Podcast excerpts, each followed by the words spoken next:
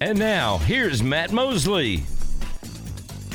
Oh, it's Matt Mosley, and uh, happy to be joined by Andy Larson on the Matt Mosley Show, E S P N Central Texas. Andy, great to have you back. And, uh, boy, this is the last time we were doing this. I think it was, uh, oh, they were all uh, sequestered um, in, in the bubble, N B A bubble. Glad all the fans are back now. We're having a good time. And Utah and you are coming to Dallas. And uh, this is going to be a fascinating series. Andy, you would have thought before this series that Utah could be in some trouble here, the way, you know, things ended. But now this Luka thing has thrown doubt into the uh, series.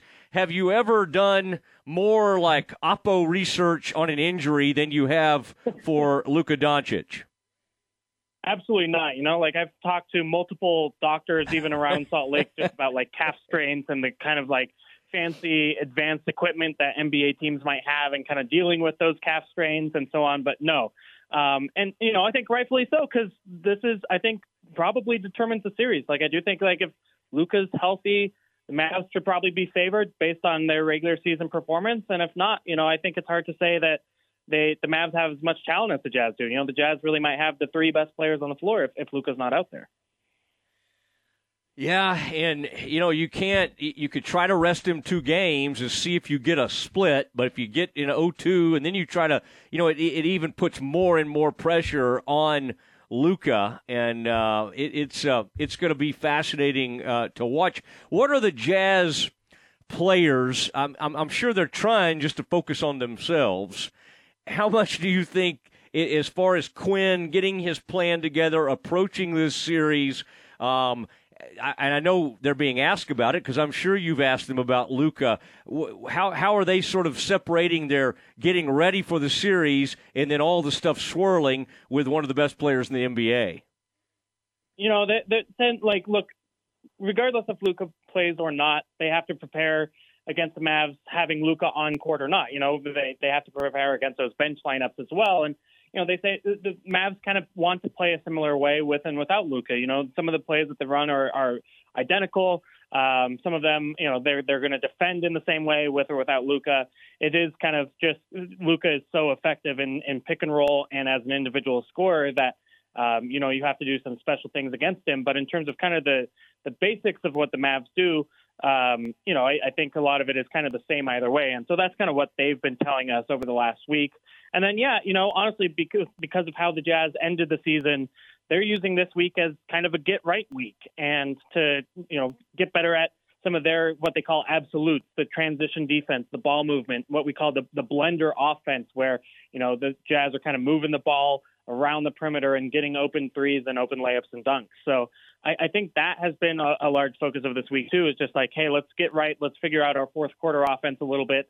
And that way, you know, they, you know, if the Jazz want to go far in this playoffs, even if beyond this first round series, then they'll obviously have to be playing their best. And, um, you know, I, I think that's, that's not where we, what we've seen from the Jazz over the last month or so. Utah Jazz and N B A beat writers from the Salt Lake uh, Tribune, Andy Larson, joining the Matt Mosley Show, E S P N Central Texas. That's an interesting phrase, fourth quarter offense, because you kind of think, well, the offense is the offense, but obviously something hasn't been working. Um, Andy, is this is something that at this point, do you feel like it's kind of in their head? It almost seems like a a mental thing. When, when and you do a great job of breaking these things down. Do you see like real obvious things in fourth quarters in a lot of these? Uh, is the common denominator the ball sticking? Is there a lot of I S O ball? Like what's the what's the biggest thing that, that you feel like's going haywire to allow teams to, to come back and, and beat the Jazz? Yeah, you know, I, I think you hit the nail on the head. It is they, they're slowing the offense down, and and you do see the game slow down a little bit in the last five minutes, but the Jazz kind of walk the ball up the court, and instead of maybe trying pick and roll with Rudy Gobert twice or three times if it doesn't work, really kind of they only have time for one, and then you are kind of looking at a lot of Donovan Mitchell isolation possessions, and um, he has not been efficient at that this year. And and so I think you do see kind of some some bad shots as he tries to force some of those shots up, um, some turnovers if he is trying to make those plays late in the shot clock. And as a result, you know, you see kind of teams running the other way, getting these these, you know, kind of really easy transition baskets. And um, it, it, I do think part of it is mental. You know, I think you do start to see, you know, I've seen this team lose three sixteen-point fourth-quarter leads in the last seven games, and uh, against the Warriors, against the Clippers, and against the Suns. And what I've seen every time is, you know, they get that lead, and the team goes on, you know, even the smallest of a run, a four oh run against them, that lead goes down to twelve or ten, and they just looked cooked. They looked defeated. They looked nervous. They looked slow. They looked hesitant. They look like they know what's going to happen. And meanwhile, the other team is aware of Utah's reputation and says, you know, hey, if we can get even just a little bit of a of a hold in this game whatsoever, you know, we can come back all the way and, and, and defeat this team. So, uh, you know, I, I think that's what the Jazz will have to overcome that at some point. And, you know, obviously it doesn't get more important than, than the playoffs. And so, um, you know, in, in many ways it is like a fourth quarter of a regular season game, but for all four quarters. And so maybe, you know, I, I think that's going to have to be a key part of the Jazz figuring out, what does their clutch offense look like? Um, how can they perform when defenses ratchet up the pressure over the course of forty-eight minutes? You know, it'd be fascinating to watch because, you know, Dinwiddie has at times looked great for the Mavs. He's been in a little bit of a lull here lately, but there was a mo- there was a, a period of time over about a five ten game period where he was averaging twenty points a game, uh, hitting some last-second shots. So, I mean, in a way, you would be asking him to step in to Luka's role. He can't be Luka, but he can score. He can take on some of the scoring load. What do you think, when you kind of look at what the lineup would look like without Doncic, what, what, what do you think the Quinn and the Jazz would be most focused on? I mean, Dwight Powell has an unbelievable shooting percentage, but he doesn't shoot it outside the lane. You don't have to worry about him around three-point. Brunson's a really good player. Uh, wh- who do you think they would have to uh, uh, spend most of their time preparing for if Luka's not ready to go? Yeah, you know, I think it's clearly the backcourt of Brunson and Dinwiddie. And, you know, I, I think it back to some of the games over the last couple of months that where the Jazz have traveled down to Dallas and, and lost those games. Um, Dinwiddie's had some good, a good performance and um, had some efficient games as well. You know, I think obviously if, if Dinwiddie starts, you, you put Royce O'Neal on him. He's kind of the Jazz's starting perimeter defender. I actually think new acquisition, who was just picked up on a ten day this year and then signed for the rest of the season, Daniel House, has been maybe the more effective defender of the two. And so he could be getting more minutes if, you know, you start to see Spencer Dinwiddie or, or Brunson kind of start to go off. Um, You know, I think Mike Conley is going to play a significant role in defending Brunson, and he has been a good defender this year. You know, I think he's kind of back healthy as compared to last year, and so has been moving a little bit better on the defensive end of the floor. Um, and then I'm very curious to see, frankly, like whether or not the Mavs go small ball, maybe play Maxi Kleba at the five, maybe even play a Davis Bertans at the five, and, uh, you know, kind of space the floor against the Jazz, kind of like the Clippers did in last year's playoffs. Um, and, and make kind of push Rudy Gobert out of the paint a little bit, maybe giving more space to Jalen Brunson, more space to Spencer Dinwiddie for them to operate inside the paint. Yeah, Bertans, you put him out there for about two or three minutes or five minutes to see if he can hit any threes, and if he doesn't, you kind of get him off the floor. Is uh, is the way a lot, you know, you handle that. Daniel House is an interesting guy because he used to be with the Rockets, and he certainly had moments. And it is interesting how playoff times uh, you can catch lightning in a bottle with certain players, and the Jazz certainly need uh, an infusion, you know, from somebody like that. The um, the ongoing uh, Andy Larson, Salt Lake uh, Tribune, joining us, Salt Lake uh, Tribune uh, beat writer for the Utah Jazz, joining us on the Matt Mosley Show. Rudy and Donovan. You know, you almost have to kind of watch that as like a soap opera. Uh, there's some, there's certainly some history there. Um, there's some maybe some looks that they've given each other in recent games, and some. Uh, wh- where do you think all that is? And I, I, are we kind of to a point where we just have to kind of um, embrace the idea that these guys are never going to be particularly close, but that doesn't mean they can't find a way to coexist? Yeah, you know, I think the relationship kind of at its best over the last couple of years has been described as like useful coworkers, you know, like it's a coworker that maybe you depend on, but you're not going to be hanging out with outside mm-hmm. of work. And that's certainly where, you know, I think Donovan Mitchell and Rudy Gobert are kind of at the best of times now. And, and then you kind of hope that it doesn't seep into the work, which is what has, I think, happened in the, in the last couple of, uh, of months. You know, I, I think they're, it's interesting. You still kind of talk to them in, in media press, uh, press conference situations. And, Um, it, it's Donovan will always say, hey, you know, the defense needs to improve. Um, Rudy will always say, hey, the offense needs to improve. And it's it's like the, neither player is really kind of taking accountability for the situation here. And I think that's kind of led to maybe a, a widening of the gap. You know, I, I don't think it's catastrophic. You know, I, I think, you know, Donovan is, and Rudy Gobert is still is a really effective pick and roll option. You know, it's averaging one point two points per possession when they run that play in, in half court situations. And so like, I, I can say that like, hey, you know, that's one of the top five point guard uh, or guard big man pick and roll combinations in the league. And so, you, you know, it's, it's working relatively well. Um, I, I think, to be honest, the, the bigger question with the Donovan and Rudy relationship is less about this series when I think they're going to be effective and more about uh, what happens in the offseason and kind of if the Jazz do lose in the first round or even in the second round to, say, the Phoenix Suns, you know, uh, what happens with the team from there.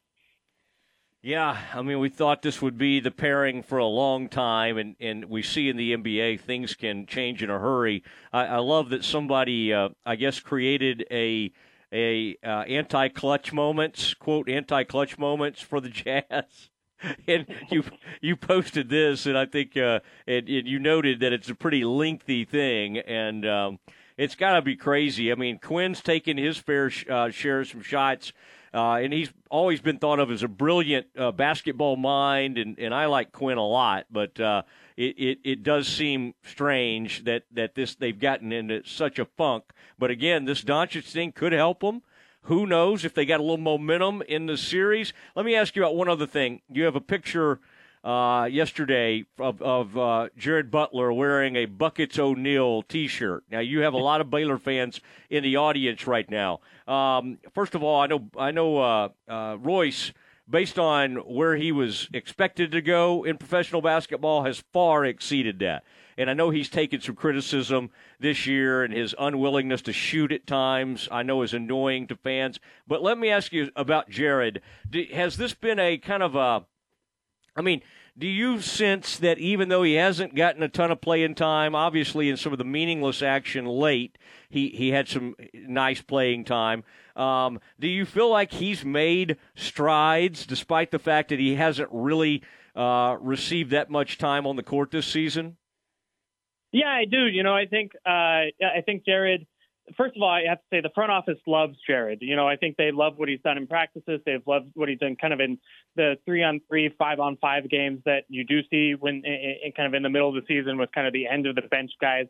He got a terrific jump shot. Um, and then it's kind of about, OK, how do you kind of add, and, and I think a terrific handle as well.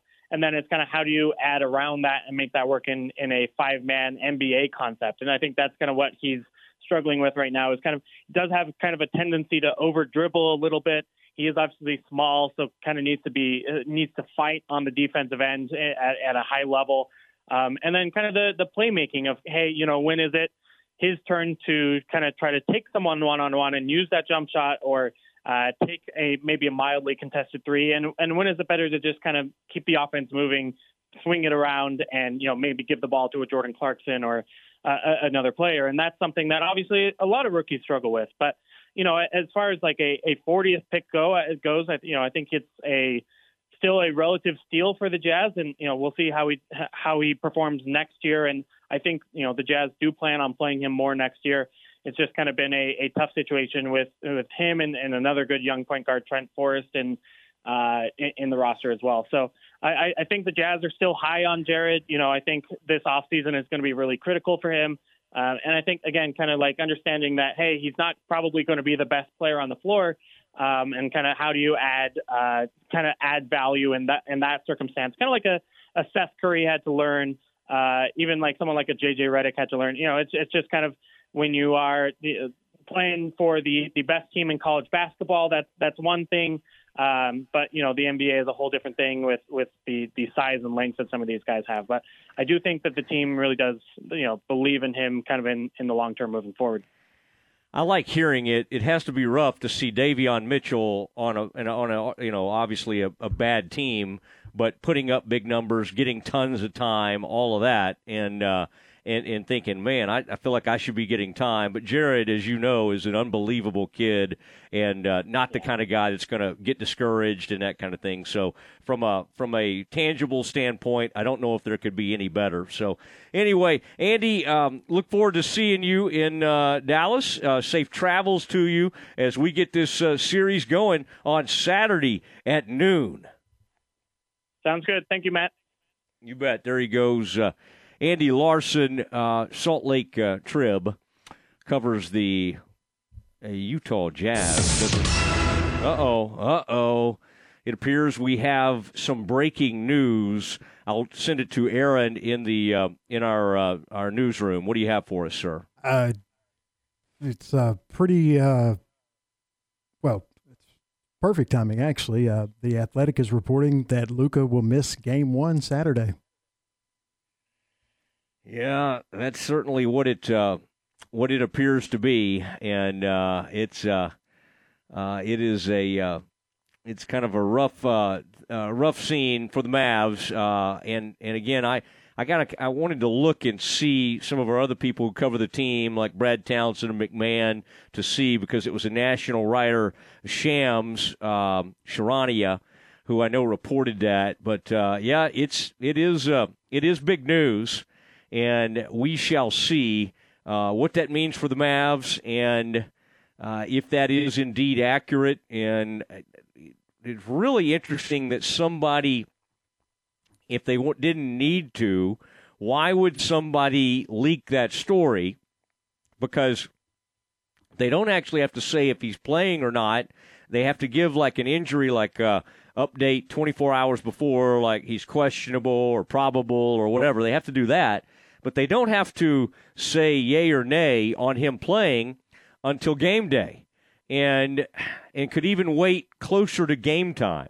So the, the, the thought of somebody feeling the need to leak this doesn't make a ton of sense. But Aaron's exactly right. Uh, the Athletic has it out there that um, that Luka Doncic is uh, not going to play in this game. All right.